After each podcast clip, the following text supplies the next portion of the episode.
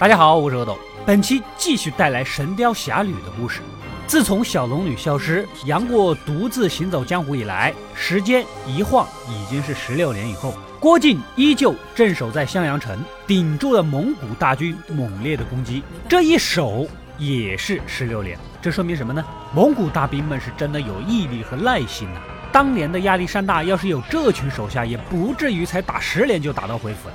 在一间酒馆内，众人围聚在一起，聊起了八卦。江湖上盛传着神雕大侠的传说，那个祸国殃民的监官呐，那小子啊，他到最后啊还是死在神雕大侠的手上啊！哇，这个神雕大侠真是神不知鬼不觉的把那个监官的首级挂在他的衙门口上啊，真是太厉害了啊！说故事的那叫一个是眉飞色舞，大伙听的也是津津有味。然而这些桥段吸引着一个衣着华贵、扎着马尾辫的可爱少女，少女也听得高兴，当场拿出宝钗当了，请众人喝酒，要继续听神雕大侠的故事。其中一个较为年轻的男子开口了：神雕大侠一向行侠仗义，救世扶危，但一向不肯透露自己的姓名，所以大家都把他尊称为神雕大侠。随随便便就可以叫神雕大侠了，那天下的大侠未免太多了吧？哎，话可不是这么说。其他事我不说，就单说神雕大侠为了拯救王维忠将军一家，4天4夜不眠不休，匆匆赶到临安。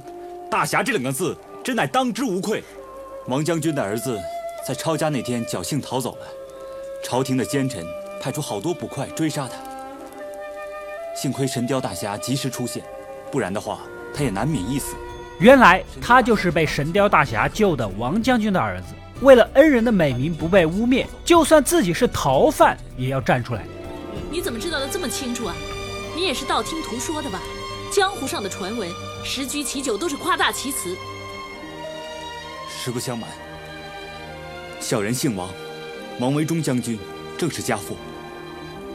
小人虽为朝廷钦犯，但恩公声誉攸关，小人不得不挺身而出，以保恩公名节。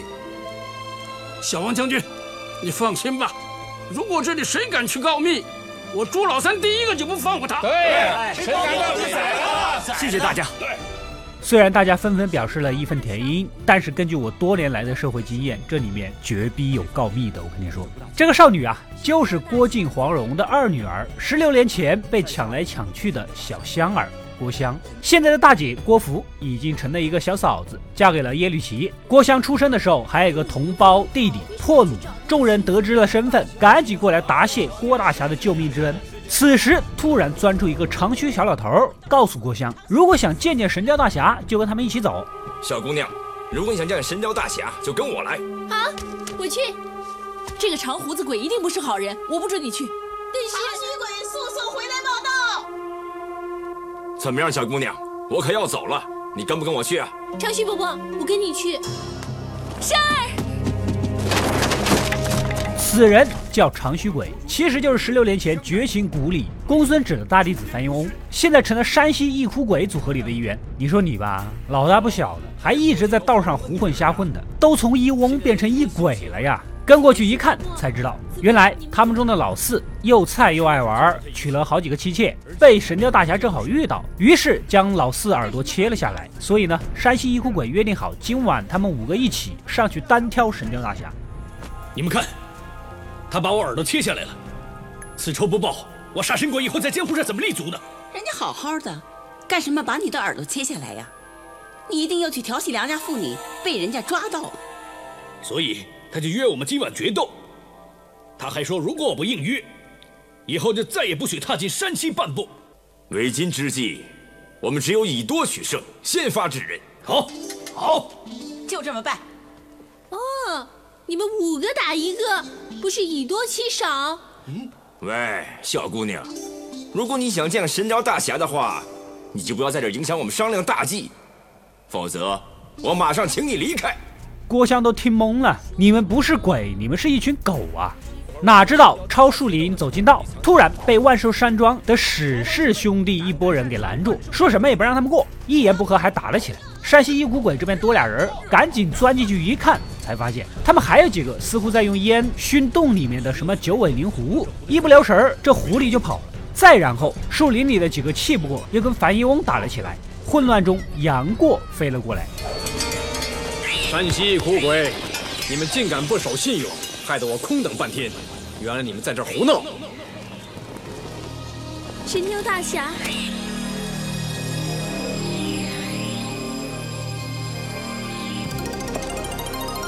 这几位就是万寿山庄的史氏兄弟，对吗？请大家暂且住手，听在下一言。神雕是步行走过来的，但估计样子实在是不够酷，所以镜头都没有给。杨过和山西一孤鬼的恩怨在前，要求他们之间先了结，你们再慢慢打。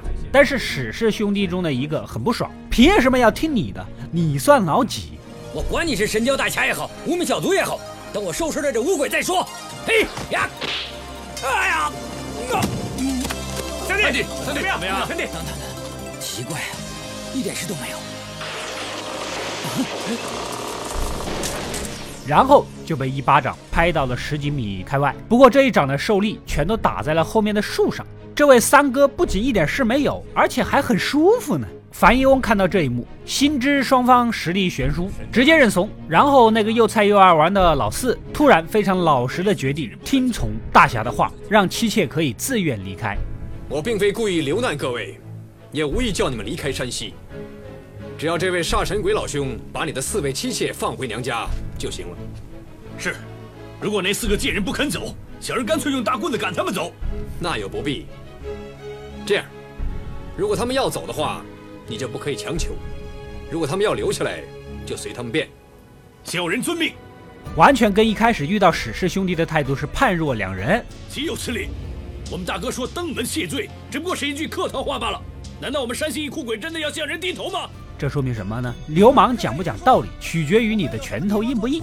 双方事情已了，再一问才知道，史氏兄弟里面的这个三哥啊，给人打抱不平，受了重伤，必须要用9尾灵狐的血才能救。而这只灵狐就在附近的黑龙潭沼泽居住，好不容易被他们几个兄弟给引了出来，就等这次抓住。结果这么一捞呢，再溜进去就不可能再有机会了。 沼泽面积巨大，即便轻功再厉害，也无法持久的飞行。国祥提议了，为什么你不骑着神雕飞进去呢？而杨过不得不正儿八经的回答他：“神雕大侠，你是不是能够骑在大雕身上飞进那个黑龙潭呢？”我这位雕兄身体太重了，根本就飞不起。我告诉你，他为什么这么胖，他就是吃水果吃的，果糖也是糖啊。杨过毕竟要等姑姑，比较闲，当即决定帮这个忙。 跟郭襄两人在沼泽里靠着在三亚学的滑板技能，果然找到了9尾灵狐。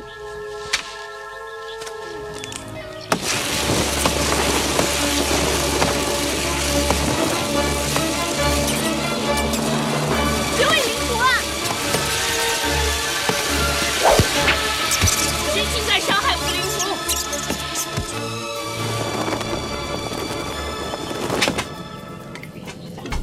这才发现。 这不是野生的，这是沼泽地里一个白发老妪的，她就是大理国伊登大师曾经的王妃刘嫣儿，跟周伯通偷情生了孩子，现在改名呢叫英姑了。此时传来伊登大师的千里传音，原来呀，慈恩这么些年来为了大宋忙里忙外的搞情报，被金轮法王给打伤了。 之前讲过的，当年慈恩出家前是作恶多端，为了争夺天下第一，打死了英姑和老顽童周伯通刚出世的孩子，所以临死前是想来祈求英姑原谅。于是热心肠又闲的杨过再次决定帮这个忙，首先在沼泽用噪音攻击法。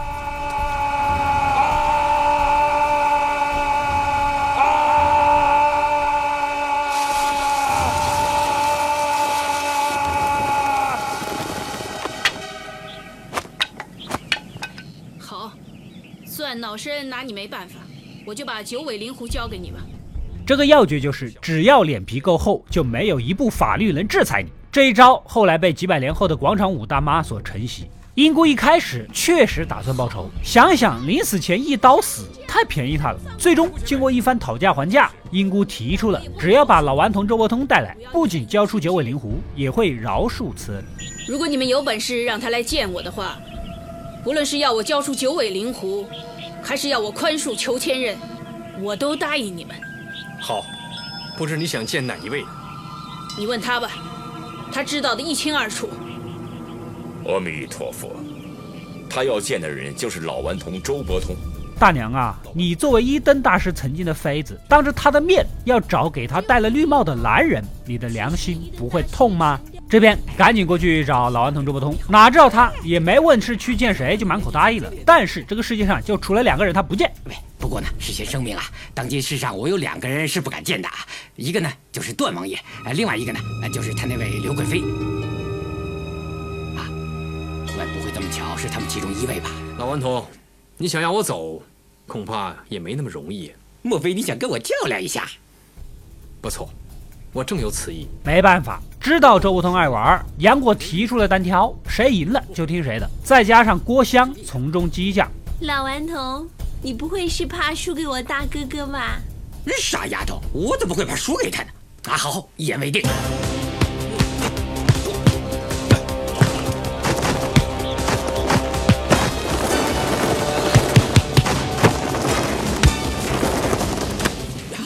让你试试我的左右互搏啊，看你顶不顶得住。哎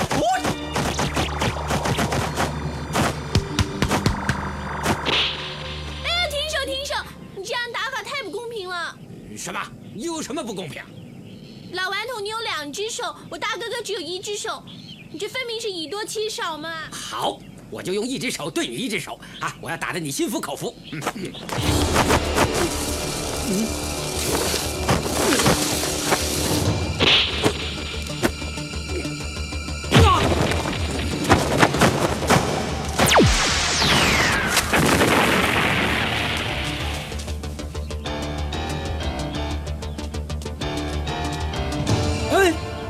什么功夫啊？刚才我所打的是我自创的黯然销魂掌。杨过使出了自己钻研的绝学黯然销魂掌，一下子吸引住了周伯通的兴趣。再加上得知自己还有一个刚出世就被打死的孩子，老顽童决定过去看一看。然后两个白发苍苍的老人就这么羞答答的见面了。你们考虑过一灯大师的感受吗？最终两人宽恕慈恩的那一刻，慈恩也心满意足的离开了人世。求前任呐，现在我们饶恕你了啊，总之你以后不要再随便杀人就行了。谢谢你们，谢谢师父点化，多谢施主成全。阿弥陀佛。一灯大师也是个动物保护人士啊，给杨过提议，只要割一个小伤口，取一点血，九尾灵魂呢也不用死。而老顽童盛情邀请英姑和一灯大师去他的百花谷，以后三个人一起快快乐乐的过着没羞没臊的生活。哎，一灯大师，喂，你一个人孤零零的，不如也搬来我们三个一起住啊，好不好？阿弥陀佛，老衲恭敬不如从命。两人呢也都答应。这边的杨过赶紧去万寿山庄送狐狸，又教了一套九阴真经的内功心法辅助疗伤。三哥顿感一股暖流涌入刚体肌，突然外面传来打斗声。原来呀，郭芙为了找妹妹追了过来。如此一来呢，杨过才知道眼前的少女就是郭襄。是她，她就是你大姐。原来你是郭大侠的女儿，真没想到，一转眼已经这么大了。16年来的是是非非，只能用一声感慨。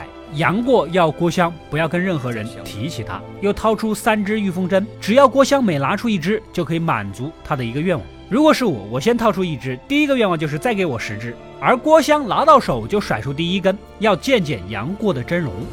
大哥哥，我要求你为我做第一件事，我想见一见你的庐山真面目。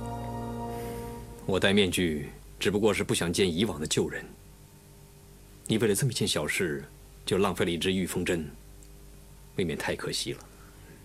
好吧，我就如你所愿。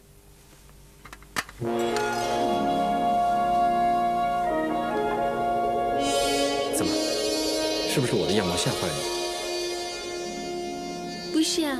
郭襄瞬间就被迷倒了。这里的杨过16年来内心饱含沧桑和思念，用行侠仗义来排解对小龙女的相思之苦，所以根本没有时间，也不愿意去打理自己。而揭开面具的那一刻，可以明显看出带着一丝惶恐，生怕自己不修边幅的样子会吓到对方。可见导演和演员对这个角色本质揣摩的是多么透彻。而有一些神雕版本在这一幕揭开面具的时候，那种老子是不是天下第一帅的表情让人无力吐槽。所以呢，优秀的剧并不是投资大、场景华丽、演员名气大，甚至所谓单纯演员演技好就能决定的。对好剧是有一个综合的评价的，而综合评价对观众而言最直白的体现就在于让观众深切地感受眼前的故事是否真实可信。很多烂剧一眼看过去就假，就是因为让人无法相信。回到故事，郭襄又掏出第二根针，要求杨过在本月他生日的时候能来参加，这个问题不大啊，答应。为了避免误会，郭襄赶紧出去跟大姐会合了。回家之后免不了挨一顿骂呀。香儿，我问你，是不是有这么一回事？是没错，我只不过去看看热闹，没什么大不了的嘛，大姐未免太大惊小怪了。哎呀，你跟着一个素未谋面的坏人去了一天一夜都没回来，你还说我大惊小怪？哎呀，算了，虽然山西一哭鬼也不算什么正人君子，但是在江湖上也没怎么作恶，也不算什么坏人，应该不会有事的。听卢有角这话的意思，山西一哭鬼在江湖上就是什么屁事都没干过咯。没过几天，卢有角为了打探蒙古军情被杀死了，由丐帮的何十五将尸体给带了回来。大家不觉得有点奇怪吗？何十五不是被当成雪人惨死在慈悲为怀的慈恩手里吗？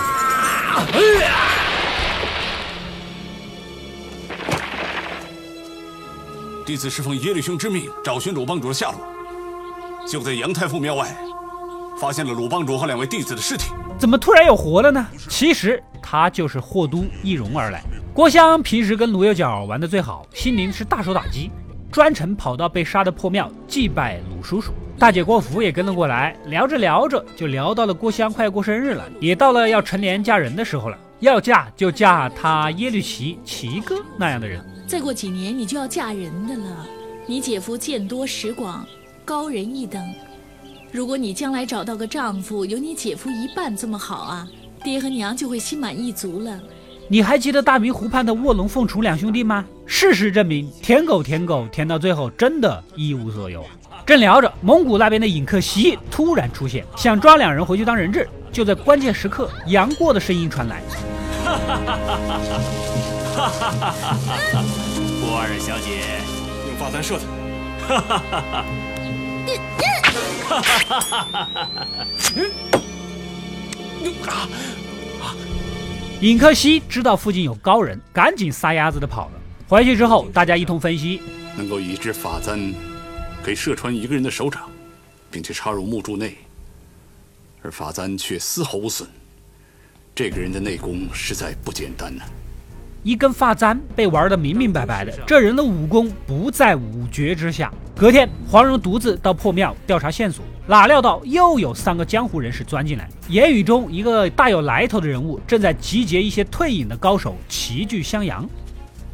恩公有令，让我们把这2张名帖送给兴阳府的赵老爵爷和乌鸦山的九龙头陀那，一定要在5天之内请他们赶到襄阳。是啊，不知道恩公还有没有其他的吩咐？其他的事就不用管了。这次一定要办得有声有色，风风光光。不错，难得这次能得到恩公的差遣，我们一定要办得妥妥当当。可是过几天就是郭靖举办的英雄大会了，要共同商讨对抗蒙古的入侵。黄蓉赶紧回去跟老郭子商量一下，不知道对方什么来头，大家只能小心提防。到了英雄大会的当天，郭靖和黄蓉在外面招呼各路英雄豪侠，郭襄却在自己的房间招呼自己的客人。大姐凑过去一看，全是些非主流的江湖侠客。难得郭二小姐如此豪爽好客，可惜我人厨子一向少在江湖走动，否则的话我早就交上你这个朋友喽。今天大家都得到郭二小姐的盛意招待，老夫这有件薄礼，就当是送给郭二小姐寿辰的礼物。这只是千年雪参，可以疗绝症、解百毒，有起死回生的功用。郭二小姐，你福大命大，当然是用不着了。但是到郭二小姐100岁生辰之日，再服这只千年雪参，就可以再延寿100年，也都无伤大雅呀。说起来呢，老夫也有一份宝礼要送给郭二小姐。啊，前辈，这个莫非就是江湖闻名的黑玉镯啊？没错，哎，郭尔强家的眼光真是锐利啊！你别看这些人奇奇怪怪的，送的礼物极其罕见贵重，仿佛关系非比寻常。这可把黄蓉给急坏了，不知道郭襄到底是什么时候认识的。过去的时候呢，人已经走了，还说等24号过生日的时候还要再来。他们还说这个月24日我生日的那天，他们还会再来陪我庆祝啊。娘，他们是不是你跟爹的朋友啊？我跟你爹根本就不认识他们。那就奇怪了，他们怎么会知道我生日的日子，还送了这么多礼物给我？过了几天，奴有角丧事办完，也该选新帮主了。所有英雄都齐聚比武场，以武功高低来选出一个新任丐帮帮主。郭靖和黄蓉这边其实已经内定了，耶律齐无论是人品还是武功都皆属优秀，不过呢，过场还是要走一走的。小妹夫妇二人正为对抗蒙古鞑子一事煞费思量，恐怕一时难以分心。为今之计，只有选出一位才智兼备的英雄好汉来统领丐帮。这天正巧又是郭襄的生日，樊一翁告诉郭襄，杨过啊有事忙着，晚点回来贺寿，还会带3份礼物，拉着郭襄去比武场等着就好。这边人呢，从白天打到晚上，耶律齐早就上场了，一直车轮战打了好些场，都轻松获胜。丐帮帮主之位是10拿9稳。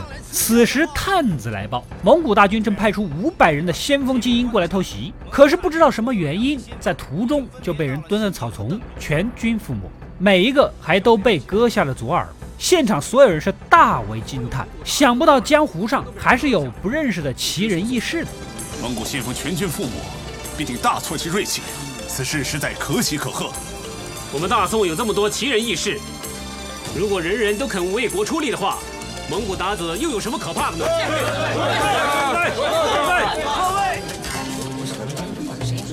史家五位叔叔，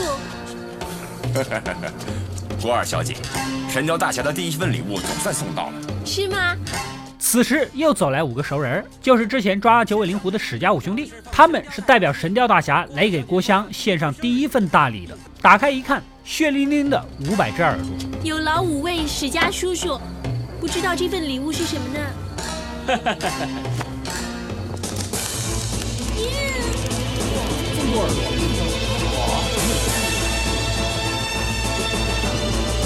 这些不是……郭二小姐，你受惊了。这也是500个蒙古先锋的左耳。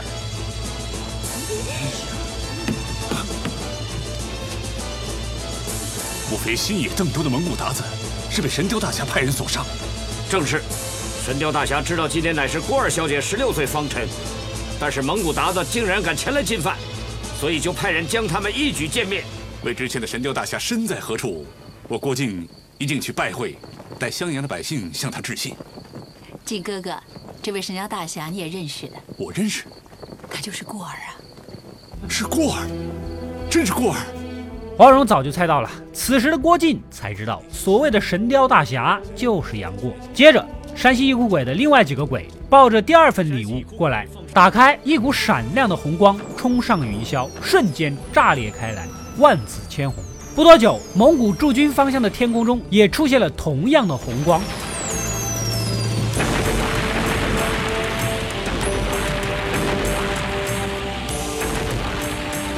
终于成功了！好，说得好。原来这是行动成功的信号。杨过带着那些非主流的江湖人士，把蒙古军营的炸药和粮草啊，全部都焚烧殆尽。神雕大侠带人前往南阳，收回蒙古大军的20万粮草，作为送给郭二小姐你的第2份贺礼。实在太好了。这也就是侠之大者为国为民的郭靖的女儿才会喜欢的礼物。如果在现实中，女孩子还是喜欢过生日收一辆粉红的保时捷什么的，所以大家不要胡乱模仿。既然这么多人都是贺寿的，又不是来砸场子的，黄蓉当即表示，耶律齐理论上应该是丐帮帮主了。可此时突然传来声音，指责耶律齐的父亲曾经就是蒙古宰相，怎么好意思出任丐帮帮主呢？敢问耶律公子，令尊曾与蒙古为相，如今汉蒙势不两立，耶律公子身份尴尬，岂能出任本帮的帮主？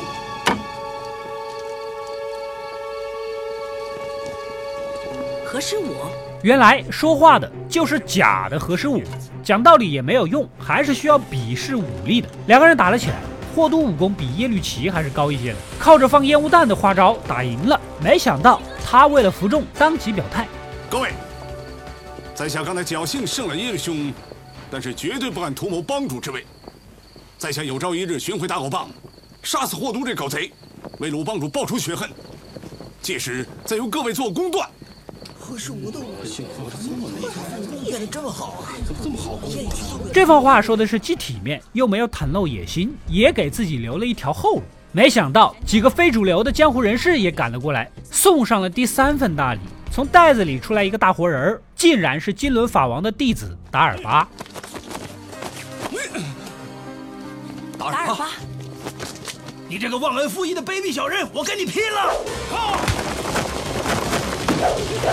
他一见到何师我就怒不可遏地冲上去，如疯狗般将人打倒在地。大家才看明白，如果不是杨过将霍都的阴谋揭穿，等他当上丐帮帮主，那中原武林就 BBQ 了。官府想要过去揭开人皮面具，差点被炸死的霍都反杀，幸好一招弹指神通将人给救下。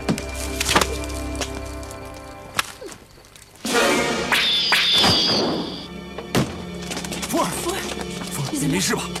没事。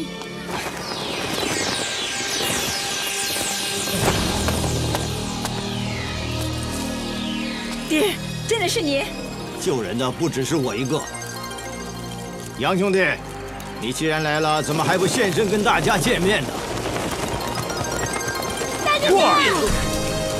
接着，黄药师和杨过才从天而降。原来，黄药师云游四海的时候，看到很多非主流人士聚集在一起搞事情，担心对女儿女婿不利，才跟来看一看。哪料到竟然是杨过在背后运筹帷幄啊！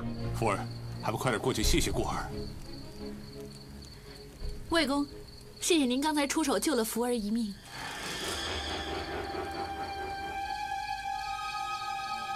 杨兄弟，谢谢你对内子救命之恩。多年不见这个侄儿，郭靖也是非常的高兴，提议丐帮帮主的位置就应该让给杨过。但是虽然杨过不刮胡子，满脸沧桑，但不代表气质就适合丐帮，婉拒了好意。既然寿也贺了，礼也送了，就准备告辞。黄药师呢也是多年不见这个忘年之交，跟过去一起喝酒，结果喝到一半，杨过惊呆了，黄药师根本就不认识什么蓝海神女。什么？黄道主，你说世上根本没有南海神尼这个人，或者是老夫孤陋寡闻，老夫从来没有听说过南海神尼这个名字，这位前辈也从来没有指点过老夫。这也怪黄蓉啊，当初编这个幌子，为了真实可信，提到了自己老爹黄药师就曾受过南海神尼的点拨，这一下被戳穿了，杨过完全接受不了事实。为什么郭伯母要骗我？为什么？杨兄弟，你没事吧？为什么？杨兄弟，以上就是《神雕侠侣》27到30集的故事了。黄蓉让杨过白等16年，能不气吗？接下来又有哪些有趣的故事呢？小龙女到底是怎么被发现的？喜欢本期视频就点个赞支持一下吧，没点关注的赶紧点一个关注。本期视频点赞过多少，下一期也是大结局了，咱们预知后事如何，且听下回分解吧。